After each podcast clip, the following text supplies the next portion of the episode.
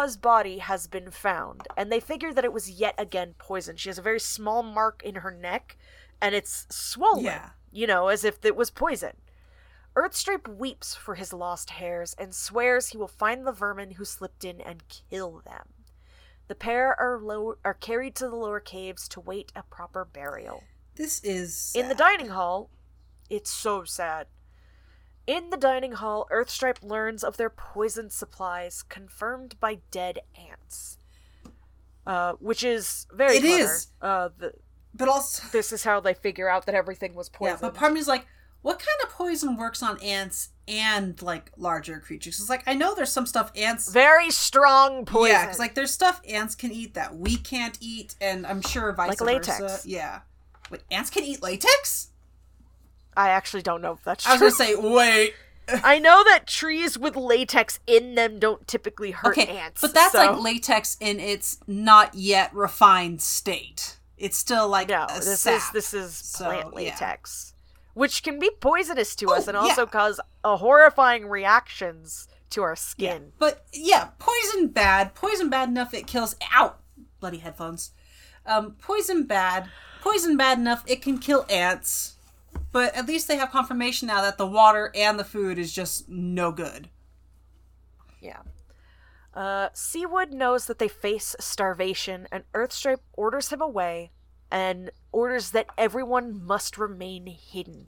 He wants Ferahgo to think that they're all dead. Sapwood and Oxeye, of course, briefly spot Farran as they return from the lower caves, Oxeye bellowing out an order to stop, and then doubting his own eyes. Because remember, Farran is like a shadow. He is a Also, we were reminded that the character who was a shadow in a previous book was a rat. yeah.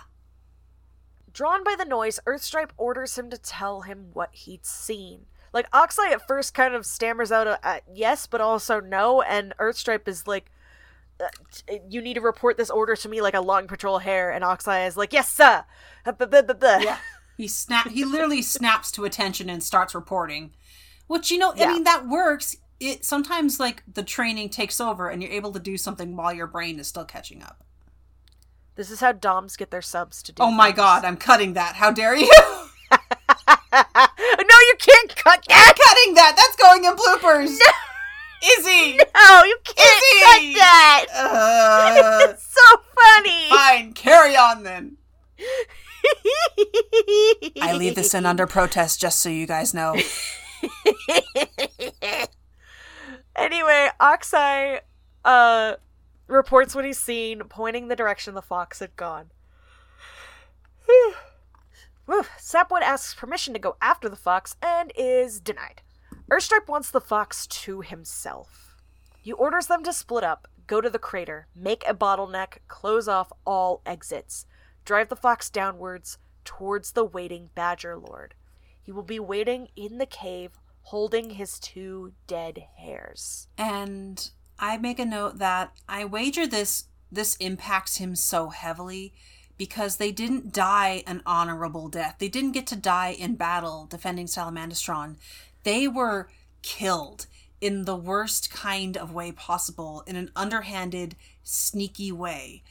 And it's insulting. It's the cruelest way you can kill because it's not honest. It's not forward. Like, yeah, sure, killing someone's wrong, but killing in a battle, at least you can see who's killing you. Killing by poison, that's the mm-hmm. coward's way. That is the that is just indecent. It's it's not honorable.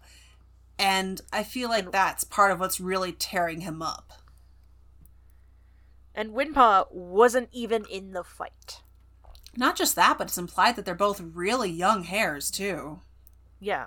Windpaw was bringing like Arrows towels and or something. uh, yeah, uh, she was she was bringing things. She was carrying things. She wasn't actively Mhm. fighting. She was doing a supply run. So run. it's like, yeah. so outside, with Ferahgo and a group of his vermin, they circle the mountain, and he finds a crack in the mountain that he likes and says it's the perfect place to tunnel. And Klitch questions him, why not find a window slit or unblock the entrance? Excuse me. You excused? Because Ferahgo. What? No, I said you're excused. Oh. No, there's no excuse for me. What are you talking about? Klitch questions him. Why not find a window slit or unblock the entrance? Because Ferahgo wants the element of surprise on his side. Go the way they won't expect, and anyone left alive and in fighting trim will have a nasty shock. Back inside, we get some good like back and forth like Yeah. quick clip. It's it's well paced. Uh Farran knows that he's failed and now he's being herded by hares. I love the irony of this. Just a fox, a fox in a hare warren being chased by hares. Just, it's delicious. it is extra funny to me because at the top the the, the cover of my book, my copy of this, underneath where it says the national bestseller exclamation point in the tradition of Watership Down.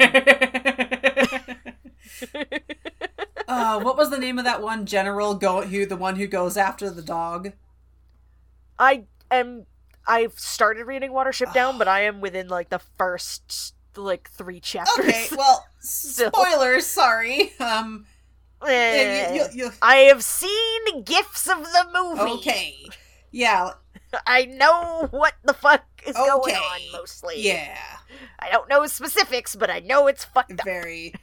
Um, but yes, Did you know rabbits scream? I do because I grew up in the country and I have definitely heard rabbits scream when a fox decides they're hungry. Yeah, rabbits screaming is horrifying to hear. Mhm. Anyway, every corner that Farran turns, he faces an angry. No, he doesn't face just one. He faces a Yeah. pair of angry armed warriors. A pair of Like hares. fully armored and armed. Yep. And down, down he's driven until he's cornered in the cave with Urthstripe, who has nothing but a knotted, wet bit of linen. He says to give the fox whatever weapons he wants. No one is to join this fight. It's between Urthstripe and the poisoner. And like the entire bit of of like this whole chapter with Farran is from his perspective for the most Mhm. part up until just at the Mhm. end where he is terrified. He knows that he's going to die here. He just doesn't know Mhm. how or when.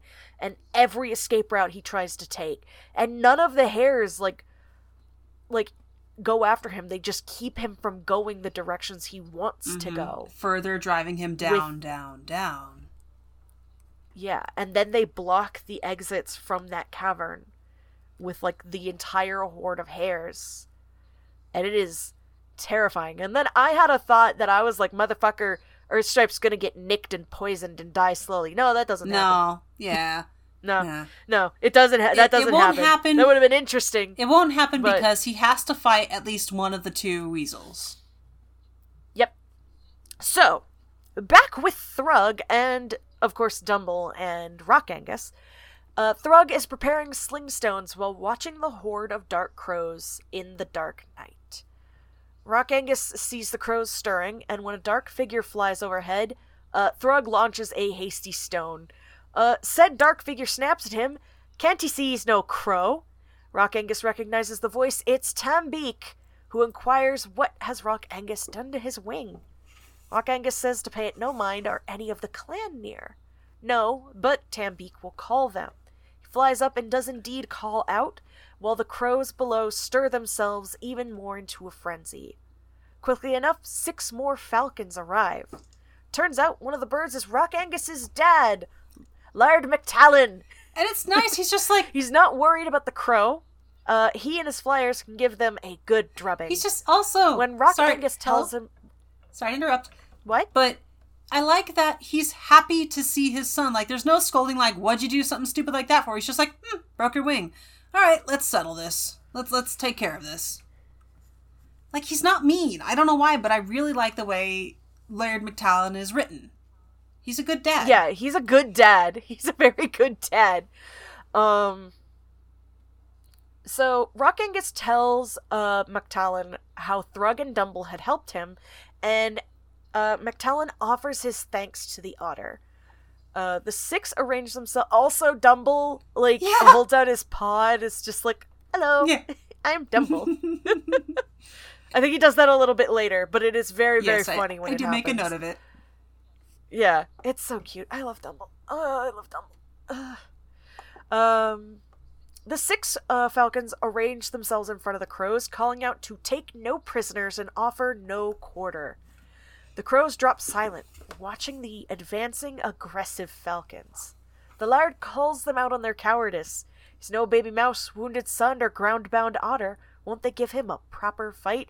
And I love that even in the text when no one is directly referring to McTalon like with their voices that Brian calls him Laird instead of Lord I think it's Laird. because Laird the Laird. Laird like Bairn Laird Laird it probably depends on where you're from but yeah uh he keeps calling him Laird cuz that's what it is. Yeah. it's really good I, it so uh with this calling out of the crow's cowardice, he launches into an attack, killing four crows while his five fighters hit crows like lightning in the air above.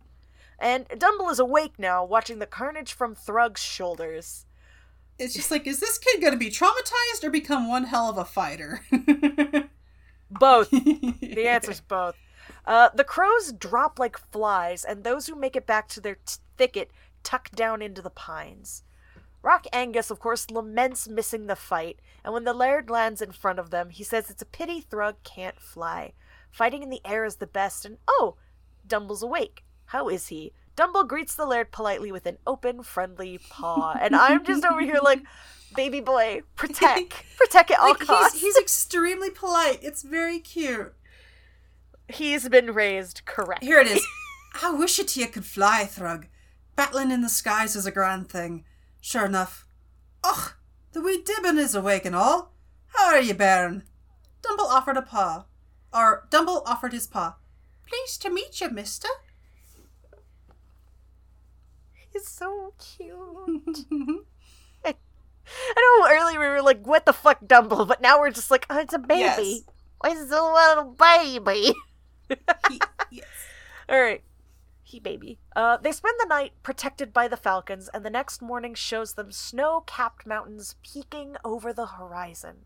Rock Angus is happy to see his home and asks Dumble if he's ever seen rocks piled so high. I love their friendship And so Dumble says he's never seen mountains with snow before. Will they play in them when they get there? I just, I love their friendship so much. It's very good. Oh man, it's so good. Rock Angus also good, Mhm, honestly. Thrugg also. We also get a bit that like really shows like Thrugg is much older than he was initially like kind of implied to Mhm. be. Uh, which is interesting. Like, I took it that, like, have a question. he was, like, vaguely in his 20s-ish, but now it's just like, mm, But how old are you? Uh, we have a question about it at Yeah. the end that we can go more into discussion with. Uh, eh, eh, no, why? Uh, at the Abbey, things are not improving. Uh, Faith Spinney is hauling up cold water from the cellars to cool down feverish beasts, and sees Foremole and some of his crew hauling down a basket. He says they're going to the pond to do laundry. Never seen so much dirty laundry in their lives. She pats their backs and thanks them. They also, of course, have never seen their claws so clean. yeah. since, since their mums cleaned their claws as babes. In the infirmary, there's oatmeal on the floor and a tired abbess trying to clean it up. Holly Berry is finally coming down with the fever, and his shaking paws had dropped the meal. He's given a dosing of his own medicine and pulls a face, which causes Droony the little mole to laugh weakly at his expression, getting a taste of his own medicine. hmm Thurgan arrives with herbs from Mossflower, picks up the abbess and sets her aside. She'll clean it up. She also says a thing fucking Otter Mater. Otter Mater. Oh, Titch Titch, look at the mess uh look at the mess of you two. Let me do that. There's more motherwort, nightshade, and dock leaves, though I'm having to travel further afield to get 'em now. Ah well, press on and never weaken. That's an Otter Mater. Otter Mater. I'm gonna I don't. I, I think when I was reading this, I was just like starting to get sick, so my brain just like buzzed right over that as Otter Motto. Cause that's what it's supposed to be. Right. But Otter Mutter. Mr. Spinney says that uh is feeling better, or so he says. Can he help? Uh, but his wife orders him to keep resting. And like I definitely like this for some reason like this was the one that really hit me because like when you're at that stage of being sick where you're you're feeling good enough like you want to do stuff. Your You're brain bored. is back to being active. But then like you try to do stuff and you're just like, "Oh, I'm actually really tired. This isn't going to work." It's frustrating. It's so frustrating. It is. Uh, Bremen gripes about being bored of laying down, but too weak to do anything, and he wonders how are Thrugg and Dumble doing. Nasturtium is so weak that she can only whisper of what she's dreamt. Brokenly, she talks of seeing Thrugg protect Dumble and another young thing from black threatening shapes. But no worry, Martin had told her warriors would come to protect them. Uh, Bremen doesn't quite hear what she said, but before he can pester uh, her for an answer, Mrs. Spinney settles him back in his bed and tells him that Nasturtium has fallen back asleep. The fever has taken her worse than anyone else. Poor thing. Yeah, we've got another really good question about this at the end We do. too. Uh, a couple of hours before dawn, the shrews are attacked by the deep coiler. One boat capsizes, but Mara stays upright. She and the others smack and batter at the beast's head, but she can't stop it from snatching one shrew and crushing two others. Like it, it's described as having its great head lift from Yeah. the water like a snake, and like it's, Here it is. Okay. Read it. Read it. Read it. Okay. Hissing balefully, the deep coiler flicked out a serpentine tongue. Mara saw the nightmarish cavern of its mouth as the thing came at her, purplish red, blotched with horrific rows of serrated teeth framing it. This this is just Nessie.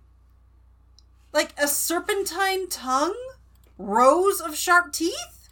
The face is is definitely described as being kind of lamprey like, Yeah. but it's got a tongue. Yeah, like this thing is just this is Nessie. This is straight up just a a a lake monster. Yeah, it's This a is not fucking based off of- dragon. Yeah, it's not based off of any real creature, which I think why we're just so caught off guard by this. Like even with what they called like the dragonfish or whatever it was, that was still like an actual eel. Yeah, like everything Yeah. that has been quote unquote a dragon so far has been a real creature, and this is Mm-hmm. the first time we get something that ostensibly just isn't. Mm-hmm. And if it is, please correct us, but this does not sound like an animal that exists in the UK. Because for the most part, every animal that has appeared has been one native to countries in the UK and uh, in Ireland. Mhm. Like, eh? unless if it's been Yeah. like one of those things where we're like with the pirates on the ocean and we get something from like further south, like a fucking scorpion. Yeah. You know? No, it just yeah. Oh, what the fuck? It is Uh, a little out of nowhere. Jeez. Anyway, uh, Loglog and his crew stab at whatever this is with their rapiers. Uh, Mara does manage to save Tubgutt though, because he's just kind of bobbing in the water, the air trapped in his fur, keeping him from sinking, which is a thing Mhm. that shrews do. Um, Yeah. and she like hauls him back into the boat, and Pikkle Oh. saves Nordo from getting crushed by the beast's tail. All right, I'm vaguely remembering something else I read once though. What was that? It was the joke about like the character being so fat he bobbed like a cork. What was that? I can't even remember what it's from. I, I uh, could have been an earlier Redwall book. No, it wasn't Redwall because I definitely remember like the character being human. Oh, I It must have just been a one-off book I read, but just like the line of like he he he can't drown. He's so fat he bobs like a cork. Well, is that's like the part thing. of what I remember. The more fat you have, the more buoyant you are. yeah, Like skinny people sink like rocks, yeah. whereas I float. I struggle to dive because I am so like chunky. I Mhm. fucking float. Uh-huh. Uh. So yeah. After the deep coiler, you know, gets three shrews, it vanishes from the water. Uh. and they manage to get the other boat righted and look over the damage to their own. Most of the rescued shrews are bruised, a bit waterlogged, but will live. And Tubgutt, freed from his bonds, kneels in front of Mara and thanks her profusely, apologizing for his rudeness before and swearing loyalty to her and her friends. Mara is embarrassed yet again and uses a little bit of humor to hide it. Uh, she is very humble. She's humble and I love it. Yeah. I love her. She's a good badger. She's a Uh, very good badger. They all stay awake as they wait for dawn. Yeah. Like, nope, nope, no, we're Yeah. done. Uh, we're done. Repairs are done as best uh, as can be, and a sketchy breakfast is passed about from the few remaining supplies because they lost half their supplies because of the sh- one of the boats flipping over. Mhm. The fear of the deep coiler is real and grips them strongly. Again, I've had nightmares like this. This is literally a scene from a nightmare I've had. And then I made another Oof. note to talk about my fear of freshwater lakes, which we've already done, so we're not doing it again. All right. A little after dawn, the crew has lifted spirits, nets and lines catch fish and freshwater shrimp to replenish some supplies. Their spirits lift even more as they finally spot an island. Log a Log's boat has a pretty bad leak, and even as he bails water out, more seeps in. If they paddle hard and he has to keep bailing, they just might make it to the island. So, Mara and Pikkle, aided by Nordo and Tubgutt, get to rowing with a will. She challenges the shrews and they join her, singing a shanty as they do.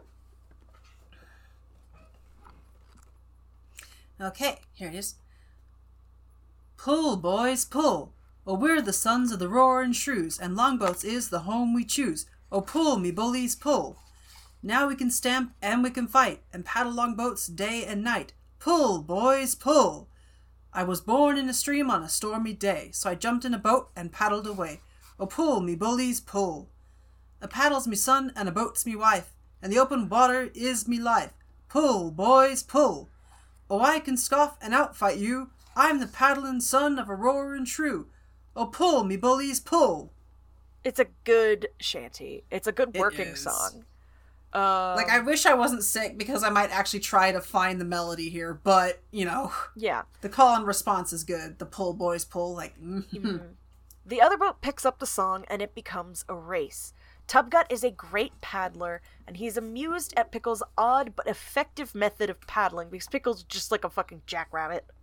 Mhm. Uh, as well as his freestyling of the paddling shanty. Oh, I'm a salamandastron lad, and by my reckoning, that's not bad. Scoff, chaps, scoff.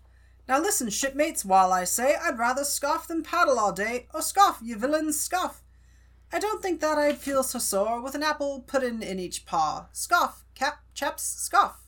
So set me down on good dry earth, I'll eat and snooze for all I'm worth. Oh, scoff, you villains, scoff. Once again, he's allowed one personality trait, and that's food. He's Well, kind actually, of no, funny. he has two. He's got two: food and loyalty to Mara. Yeah. His third trait is is, good, though. being a little funny. yeah. just a little.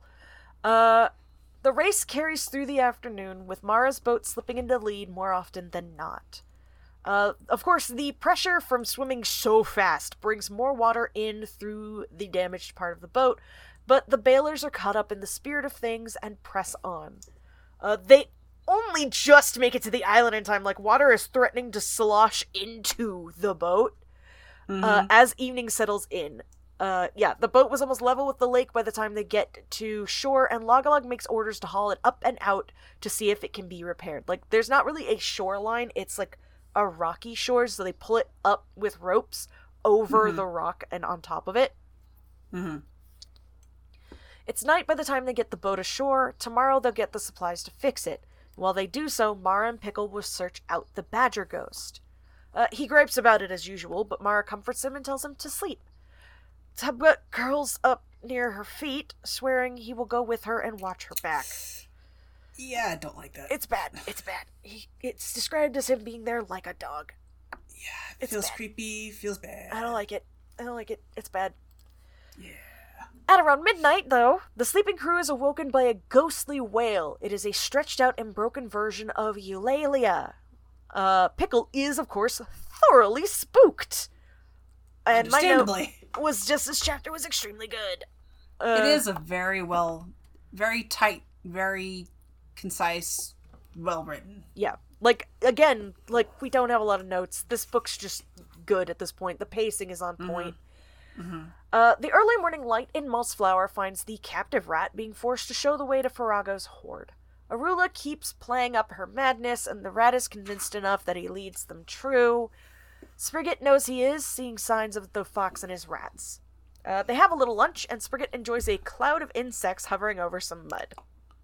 And just gets completely filthy while doing absolutely it. covered in mud. Uh, a bit after noon, they come across the Great South Stream. Samkim smells wood smoke and suspects it might be a trap. The rat says no, Deathbrush wouldn't waste time setting traps. He just wants to get back to the horde and is doing so by following the South Stream. They won't know if he's lying or not unless they check, so they gag the rat and sneak down. They get close enough to hear talking, but Samkim can't tell what's being said until Spriggett stands up, saying with relief that it's just shrews. But the moment the shrews see them, one runs the rat through the heart. Then he gets clocked by Spriggett, who, sol- who scolds him for slaying an unarmed prisoner.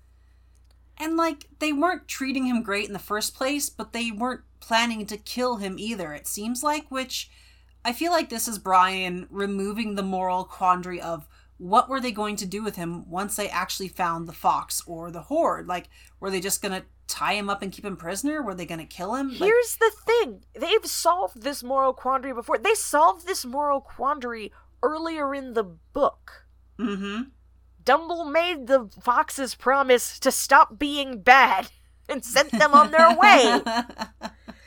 They Yes. literally solved this moral quandary in this book. Yes, but also those foxes didn't have an whole army they could sneak around and rejoin. Yeah, it's fair. But still, Uh-huh. feels bad. But this is Brian removing that quandary in a very quick and efficient manner. yeah. Uh the shrews almost attack the trio, uh, saying that they're the rest of the Fox's gang, until Samkim throws his head back and hollers out Redwall. Uh, gets an old shrew to step up and scold the others for not seeing that these are clearly not vermin. Racism. Uh, the clonked one demands Spriggett be slain, but the old shrew says he deserved the thump and he'll get another if he doesn't back off. Alfo the Elder introduces himself and apologizes for the young Rakla. also, sorry to interrupt here, but every time I tried to write Alfo for like three or four sentences, Google kept trying to change it to Allah. And we are not talking about Allah. We are talking about Alfo, a shrew. yes. Also, every time I read Rakla, my brain is uh, auto fills it as raclette, which is cheese. Oh. Interesting. Anyway, uh, they'd been attacked by the fox and his crew, and Rakla's brother had been one of the four shrews slain, as the fox had stolen their best longboat. Hence, why he'd run through the rat on sight. Uh, which okay, I guess. Uh, cool motive, still murder. Yeah. They're invited to dinner and to tell their story. Uh, of course, while they're eating dinner, uh, Spriggett is just forlornly looking out, and it's a good dinner of everything that is not bugs, and and Spriggett is looking at two dragonflies hovering over the wan- water, just longingly. He wants them so badly, but he's too polite. He is. He's very well behaved. Yep. After dinner, Alfo says that he'd seen the sword. Tracking the fox, however, hinges on if he's a good navigator or not. If not, there's four paths he could take to the sea, to the lake, to a dead end, or the fourth, which goes down into the mountains. And no one takes that route. And I'm like, this is a good callback to the fact that the river runs into the mountains. And mm-hmm. then I make the next note, it's like, where the actual fuck does this river start? That's one of those questions we are never going to get the answer to, I am yeah, sure. probably not. Because, like, it runs. It doesn't run away from the mountains, it runs into the mountains, which yeah, is it's weird. yeah, the, the I you you and the listeners know I have had many complaints about Brian's butchered geology and geography in this. Now, that's not to say that it's not possible. If it is running through a valley, then that's fine. This is not a valley. I mean, I guess Mossflower could kind of be a valley since it is. Eh, it's of- not surrounded by mountains, is the thing. We've got mountains to the north and mountains to the south for sure. Kind of south, what's it, southwestish? It's more like mountains So to the like- north and mountains to the west, so that's not really a valley. Yeah, I don't know. But it's, it's- weird. I, I, I don't know. Anyway, Rocklet it's doesn't The magic river. The river goes where they needed to go for the plot. Magique. Uh, Rocklet doesn't regret slaying the rat, and in the morning he'll go after the fox for slaying his brother. Alfo scolds him, saying he'll stay put until he says so. They will leave in the morning all together, and Samkim has first dibs on the fox, so- seeing as he's been hunting him longer for stealing the sword. For now, it's time to sleep. And I make a little quip about Brian enjoying his revenge conga lines. Because, like, every single book, the villain has at least three, at least three people gunning for him for various reasons. You know, like, um, Gabool had a badger, a mouse, and anyone else who decided to throw in their hat just for the heck of it. You know, Yep. And then there was, like, that one shrew who was like, I've got beef with this one general. All right. In the shade of Salamandastron, Klitch and Ferahgo are, as usual, arguing. And for once, Klitch is actually making some good points. It annoys Ferahgo, which only makes Klitch even smugger. He says Ferahgo should have give should give control of the army over to him, and Ferahgo shoots back that he's doing just fine. All his plans are working. Klitch sneers at the latest plan to tunnel in. How well will that go? The mountain is huge. And Ferahgo takes his son to show him the tunnel. And inside, Bart Thistledown heard the vermin tunneling in and is amused that the vermin managed to find the old kitchen drain. I do like it when Brian plays up like the animals like physical traits or like the things that they're good at. You know, like the hares can hear really well. The moles can feel vibrations better. You know, like some of them have better sense senses of smell than others. It just I like that. It's it's small, but it's nice. Yeah. Oxeye wonders if they should dig down and give the vermin an early surprise, but Sapwood figures, nah. It it'd not please Urthstripe to know they'd been helping the vermin. Better to let them do all the work. Uh, they should come through about morning, and just before they do, they'll send young Pennybright off to wake Urthstripe and bring him down for the fun. Two captains, Doghead and Dunose, are working at the head of the tunnel. They've gotten a good way in and work frantically. No also, one sorry fails to for a- interrupt, What? but I find like Do Knows sounds like a normal name. Like Yeah, you name somebody Do does. Like that's a name you could see like a maiden in Redwall having. Like, oh, she's little Do Knows. She's got such a sweet little button of a nose. You know. Instead, it's a kind of effeminate name on a ma- uh, masculine vermin. Yeah, like I'm sure the implication is is that Do Knows probably has like a perpetually runny nose, or it's always a really wet looking is probably what it's implying. But like to me, it's like that's actually a cute name. Weird. Yeah. Okay. Even before people start shipping Doghead and Dunose.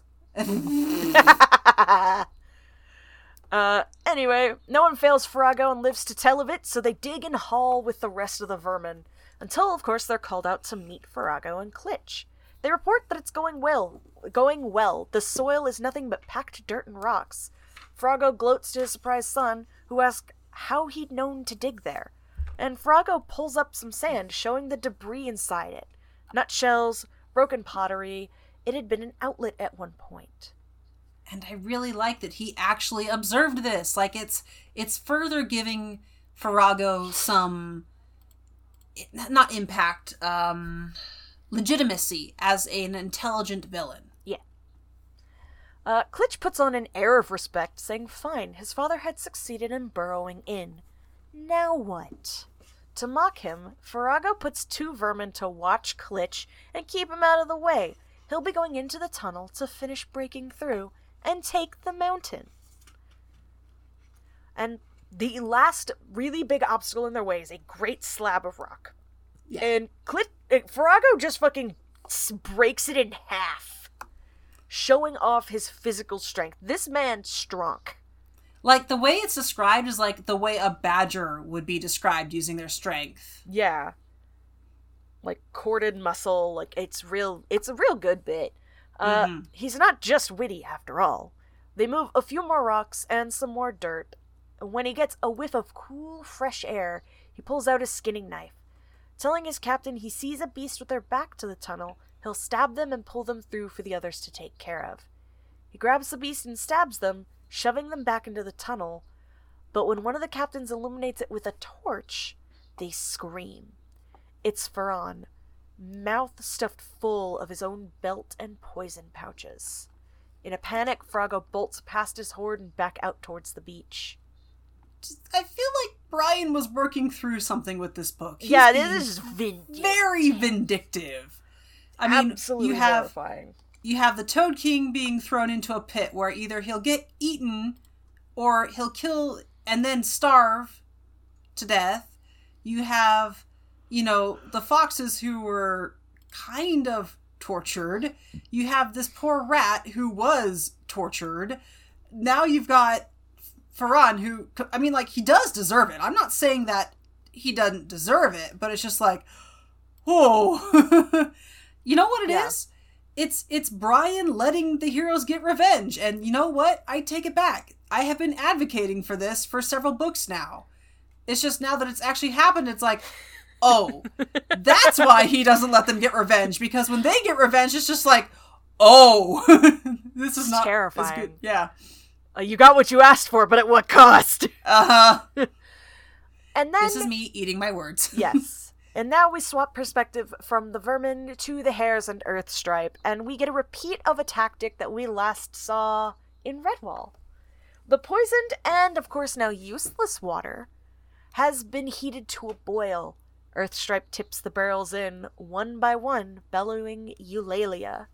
Vermin try to flee, but are tangled up by their own weapons, and essentially boiled alive. Ugh, again. Ugh. And I really like, even though like we know like Ferahgo was trying to escape, there's so many vermin in this tunnel because he had a bunch of them Mhm. behind him. Like Mhm. there's a brief fake out where it's entirely possible that Ferahgo could have fucking died. Yeah. Uh, but he doesn't. Uh, we get uh on the other side of the mountain. Five hares sneak back inside with packs of foraged provisions and 16 canteens of fresh water. Sapwood praises them and tells them how Urthstripe had a grand old time scalding the vermin. I really like the like the the back and forth of the siege in this book. Now, usually with Redwall, it almost feels too casual. Like they've got so many supplies built up, and you know, usually the worst thing they have to worry about is, oh, we don't have enough weapons. But with this, it's like there's a legitimate back and forth here, like a push and pull of who is on the upper hand, and I'm enjoying it immensely. Yeah. Yeah, it's really good. Of course, now we now learn Ferahgo did not die, uh, but instead has a very, very badly burned, boiled, and blistered paw, leg, and a massive swath of his back. And he is suffering through treatment of it with seawater. Um, that an old uh, sea rat says that seawater, uh, seawater hurts, seawater heals. Uh, It's He- all they've got. yeah, he bites on his knife to keep from screaming as his wounds are washed. Now, like, this isn't a bad thing. Saline is actually really good for washing wounds with. It is. Uh, Klitch mocks him, of course, saying, Not to worry, he'll take over now. And through gritted teeth, Ferahgo asks what his grand plan is. He just said he's got no plan right now, but surely he'll do better than boiling 30 of their soldiers. Ferahgo says Klitch better bring him the badger's head or else. And Klitch isn't intimidated, knowing his father is in no shape to follow through with the threat. He says to give him to Nightfall and he'll have a plan so good it'll prove he's the better leader. And we're back to another really good push and pull because the fascinating thing is like if you stop and sit for a minute, if these two actually worked together, I have no doubt that they would be able to take Salamandastron. Like if they actually worked with each other instead of constantly trying to prove the other is better, they'd have taken the mountain. or even if Ferahgo was alone without having his son to like contest with him. But the fact that they're each trying to outdo the other, that is what is their downfall. Yeah, because uh uh Ferahgo keeps trying to like, you know, be flashy and show off to his son, like, nah, see, I know what I'm doing. And Klitch is trying to prove himself Mm-hmm. instead of them both actually working towards the goal properly. It's interesting, and it will be their downfall. And then, for this last little bit, we see Forgrin and Raptail again, who share a meal of scavenged whelks, mussels, and limpets. They're lucky to be alive, having been on the edge of the cave. Forgrin is absolutely ready to be done with Klitch and Ferahgo, and with Ferahgo down and hurt, maybe it's time to take him out. Raptail is a little slow on the uptake, but once he catches on, he agrees heartily. That night, when their leader is asleep and the world is dark, they'll see about ending Ferahgo. Also, Google Docs got me again. It changed Raptail to Reptile. and I know this because there were several times where I went back and changed it back to Raptail. But that last one, that last one I missed, and it's just like, Google. Google says, fuck are you, bastard. Yeah. But also, like, it would be so interesting if these two, like, we keep coming back to these two. Like, we know they're not going to seed. We know If we follow they're- Brian's formula, we know that they Yeah. probably won't succeed, but also, Brian does like to throw things at us out of fucking nowhere. Mhm. So they could, and it would be really cool if they did. Yeah. Because then, like, I think what would happen is that Klitch would kill them. You know, like, how dare you kill my father? That was my job, you know? Yeah. But that's or he if. will give them like right hand positions only to Mm-hmm. send them to their deaths. You know, Mhm. as you Yeah. do. So, what was? Well, that's the end of this part. So yeah, we're on to our questions. That was the end of this book. This the second part in Salamandastron. Mhm. So, what was your favorite weird Abbey food in this book? Okay, there was something that the shrews ate. Hang on, let me find it. Let's see. I still want apple pudding. Uh huh. Let's see. There you go. Um, honey oat scones. Yeah, honey oat Like, I- scones really good. I know scones are like usually hard as a rock, but honey oat sounds pretty good actually. Yeah. Uh, was there an animal that appeared that surprised you slash did an animal subvert expectation? The goddamn deep coiler. Uh, not just the deep coiler, but Rock Angus. I think he's my favorite bird so far that Brian's written. Honestly. But yeah, the deep coiler. What what the is the deep the coiler? Fuck is that? That's not an animal. That's a dragon. Yeah. Although we are also forgetting the Weerit, which is like we never really learn what the Weerit is. Weasel. Um, weasel. Weasel. Weasel ferret. rat hybrid Weasel thing. ferret. Something or other. Who fucking knows? Yeah. What is your favorite part so far?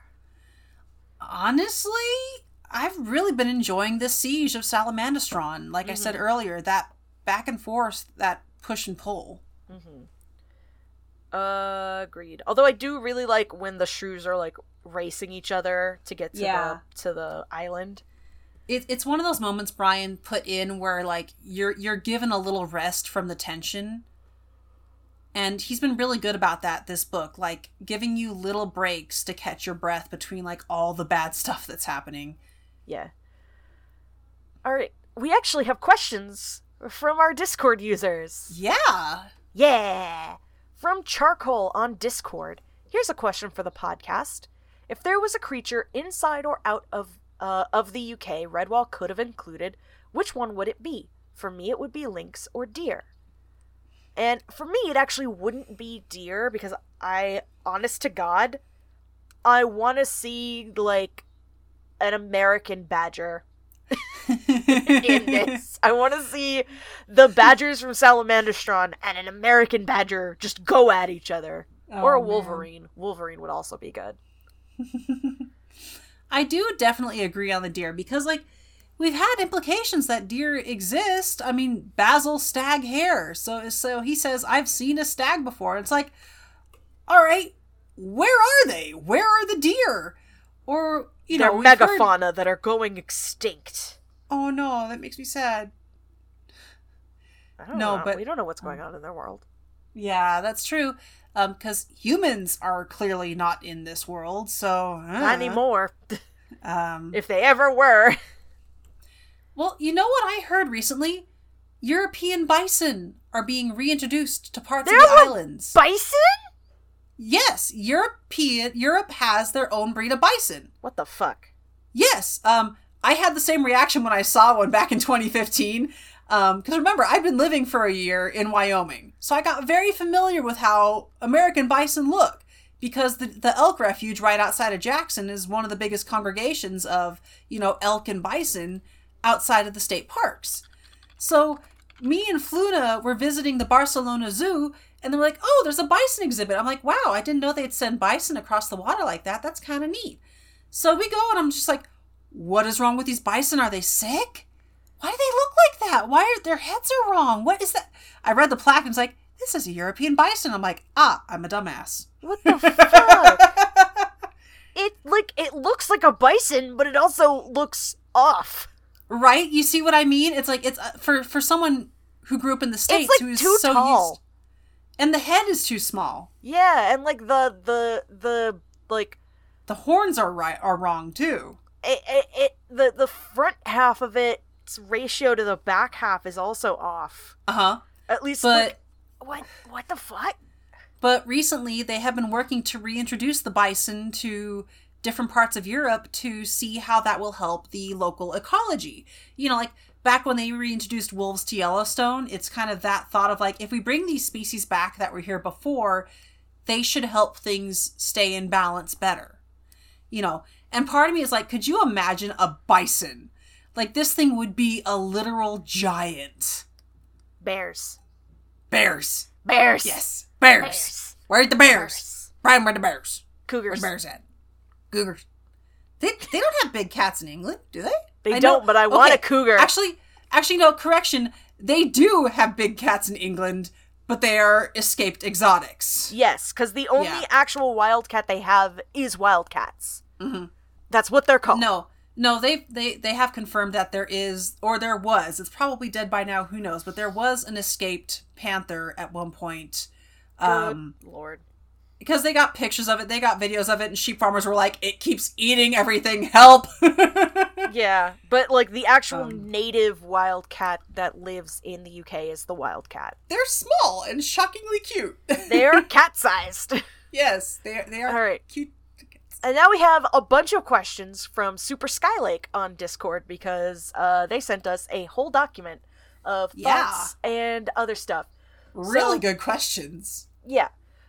Uh, so we have a question that's being saved for when we get to the bell maker, so we're not going to look at that, but it does have to do with the deep coiler. Mhm. So, do you think that Martin made Sister Nasturtium extra sick so she could have prophetic dreams like that? Interesting I'm- coincidence there. I'm definitely going to say no. I think it's a case of she is sick, so Martin is keeping her company. Like, she is sick, he is keeping her company so she's not, like, scared about being sick. Yeah, and she was That's already like susceptible to him, so you Mhm. know, there's less of a filter there as well. Yeah. Yeah, I definitely don't think he would do this because he he will never bring harm upon Redwallers. But if she's already this sick and feverish, he might as well keep her company. Yeah. Uh, Tubgutt's ultra quick turnaround seems a little weird. How do you explain that besides children's book? Uh, children's book. It's children's book, but also I think it's kind of playing up the shrews um Their honor their culture. culture. Yeah. Cuz they their honor culture is different from the badgers and the hares, but they still have a variant of it. Like they Yeah. like he also is definitely implied to have a personality where I don't want to say this meanly, but he's a sniveling kind of character. He Little- wants little power. He wants power, but he doesn't have the personality for it. So when he his bid for power is foiled, his next best thing is to latch on to the next most powerful person who his you know he's never going to get Log a Log on his side so Not at you this point. mara saved him so he's going to become her loyal stooge pretty Yeah. much. And I also think it's really common in children's media to see this trope of somebody saving somebody else's life and that person being like, I owe you my life now, I'll do anything you tell me to. Like, I will. No, no, servant, Misa, basically. stay. Misa, your humble servant. I swear to God. is. I am destroying you. You, you, sir, have life debt with decent heathen? Uh-huh. Misa attacker Gone with him. Misa attacker you. Attacker and killer you. God. Anyway, what is your opinion of Ferahgo's parenting of Klitch here? Keeping in mind that Ferahgo genuinely seems to want Klitch to become a junior warlord like him, and whatever ideals we have for good parents probably doesn't apply here, I think the methods are actually sort of good. Of course, his plans fails, but the slapstick humor of reactions to Farran's corpse was worth it. I, again, like I said earlier, I think Ferahgo, I agree. Ferahgo is trying. He is trying to raise his son to be strong and a leader, but he doesn't know how to do it in a gentle way. Um, because, like, we see that there are no female vermin with this horde. Like, there's, all right, kids' book, but there's no camp followers even. There's no one to do the washing or the cooking or like with the with an actual There's no hose! Yeah, with an actual army, you would have whores traveling with the army. Like, to be blunt about it, you Yeah. would have whores traveling with the army to service the men and also do the laundry and the cooking. Like, there were camp women who went with armies. Um, it's it's something that is lost with today's modern armies in a lot of ways. Like, it still happens, Kit, but it's not the same as it was back in the Kit. medieval era. What? Kit, where the hose at? Shush. Um, but like it's very heavily implied that Klitch doesn't really have a mom. So Ferahgo is a single parent who probably had no parents of his own, trying to raise a kid in a society in in a setup where softness and kindness and gentleness are weaknesses and will lead to death. Yeah. Yeah, I also think that he's like doing the best that he can here. I don't think Yeah. that they're good parenting methods, even by vermin standards, No.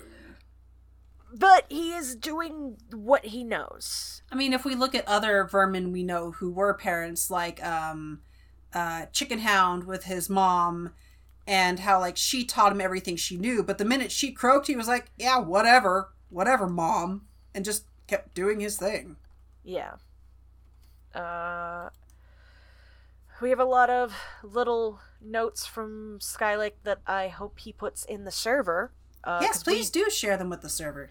We don't have the time to sit and read through all of them uh just what you put questions in so and we're saving that one about the bellmaker for later Yes. uh because i don't remember what happens in the bellmaker and then do I. earlier i had a i did a call for more questions and we had ben throw a last like last couple questions at us Mhm. uh, how old do you think Thrugg is? I read him as fairly young to begin with, but there's a line that makes me think he's 30s or 40s.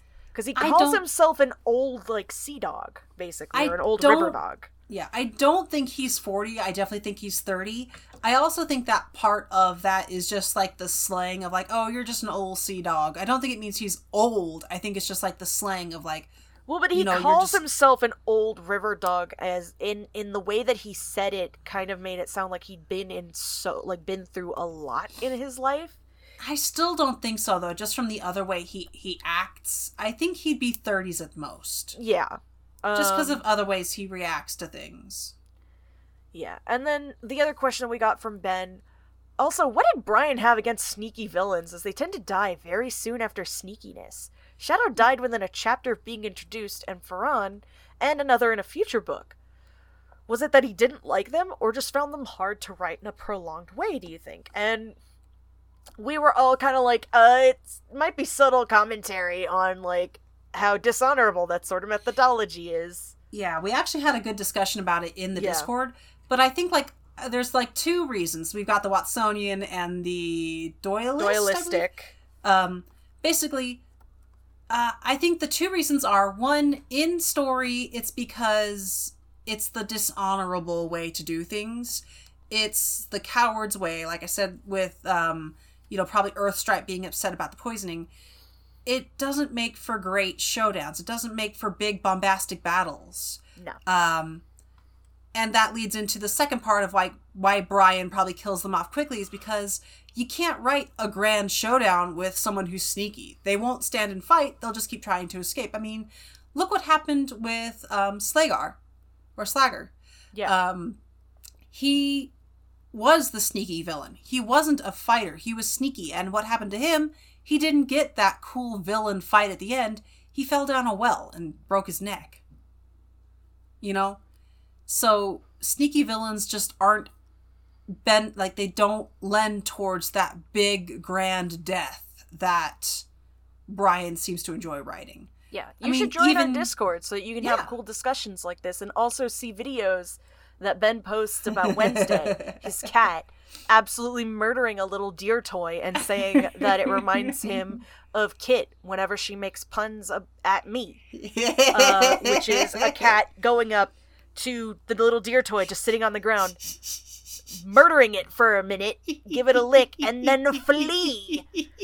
And yeah, no, you should you should join the server for for that stuff because you know Wednesday the cat is actually a very cute little black kitten with white socks. Kitty cat. Kitty cat in an instant, instance, in an instant, instance. Cat, I'm a kitty cat in an instant, instance, in an instant. instance. Anyway. All right, All right, you've, all al- you've already harassed our poor listeners with the badger badger. Don't start with the kitty cat. Cat. I'm a kitty cat. Anyway, I won't. I won't. that would be doing the joke too many times. yes. Uh, so thank you guys for listening to Abbey Archives. We're grateful that you lent us your ears, and we hope you enjoyed your time with us. I have been Izzy. You can find me on Twitter at the Shondeer and Tumblr at Lots of Deer. Highly recommend following me on Tumblr as I have stopped posting as much on Twitter and just kind of lurk there. Um, For for uh to date this episode, uh the the huge humongous idiot twat finally bought Twitter, so we're just like, mm, time to Tumblr this place. But it is time to make the word Musk absolutely unsearchable. furries, you have been given a task. at task. Um, you can also find the other podcast that I am part of, Hope's Hearth, at Hope's Hearth Pod on Twitter and Tumblr.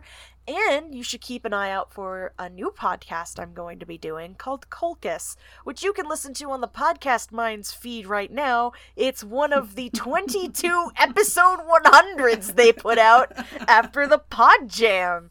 You should listen to Colchis. We had fun. And this has been Kit. You can find me at Kitsy in a box on Twitter or Tumblr. I'm generally pretty active on both. Um, I also go by Dark Kitsune Girl on DA. I sell uh, Kitsunde, which are little ice cream themed foxes. I also have new little dudes I make called Alka Frolics, which are alcohol themed deer, and they're very fun to draw. Please pay me to draw them. Um, We I both also have do- commissions. yeah, standard commissions. In fact, I've got a really fun one coming soon where I'm going to draw a gal um, with a couple of her favorite Pokemon. It's a gift from a guy who kind of likes her. So he's like, It's for her birthday. Will you draw this? And I'm like, Yes. So, adorable. yeah. You can find us both at Abbey Archives on Twitter and Tumblr. Again, follow us on Tumblr. The Twitter is kind of quiet. Uh, Mhm. I also am very bad at remembering to post when episodes go live. Um, and I'm sorry about that, but I'm also not because, listen, I work. And yeah. Uh, so, may your hearth be warm and your heart be merry. From us to you at Redwall Abbey. Bye. Okay. Bye. And then dun, dun, dun, what are we clapping at? Uh, the 30 again, I guess? Okay.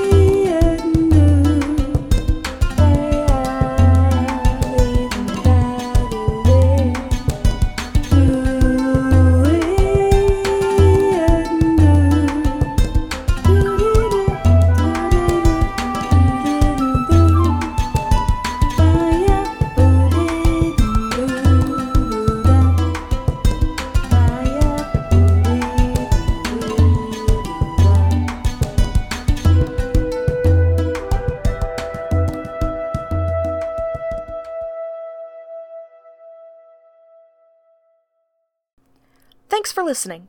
If you like this podcast and want to help keep it going, please consider donating to our Ko-fi, linked in the description below. Follow our Twitter and Tumblr at Abbey Archives and join our Discord. This podcast is part of Hearthside Enclave, and some other shows you might like are Hope's Hearth, a solar hope punk actual play podcast, and Post Apocalyptic News Radio, a Fallout inspired audio drama.